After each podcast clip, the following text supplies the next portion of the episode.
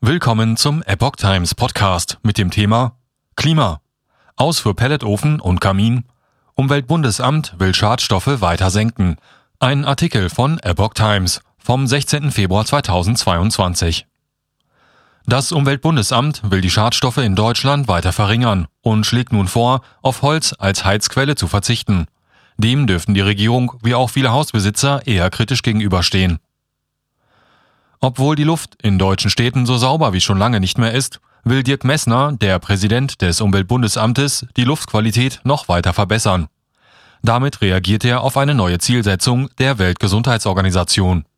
So soll die Zahl der Erkrankungen und Todesfälle im Zusammenhang mit Luftverschmutzung verringert werden, heißt es in einem Bericht der Welt. Dabei beruft sich Messner auf eine Analyse der EU, wonach sich die in Deutschland jährlich auf etwa 53.800 Todesfälle belaufen. In der EU liegt die Zahl der Todesfälle über 300.000. Messner sieht in der Verbrennung von Holz eine zu hohe Freisetzung von CO2, was die Luftverschmutzung fördere. Das Umweltbundesamt rät, dass wir künftig darauf verzichten sollten, Holz zu heizen, sagte Messner.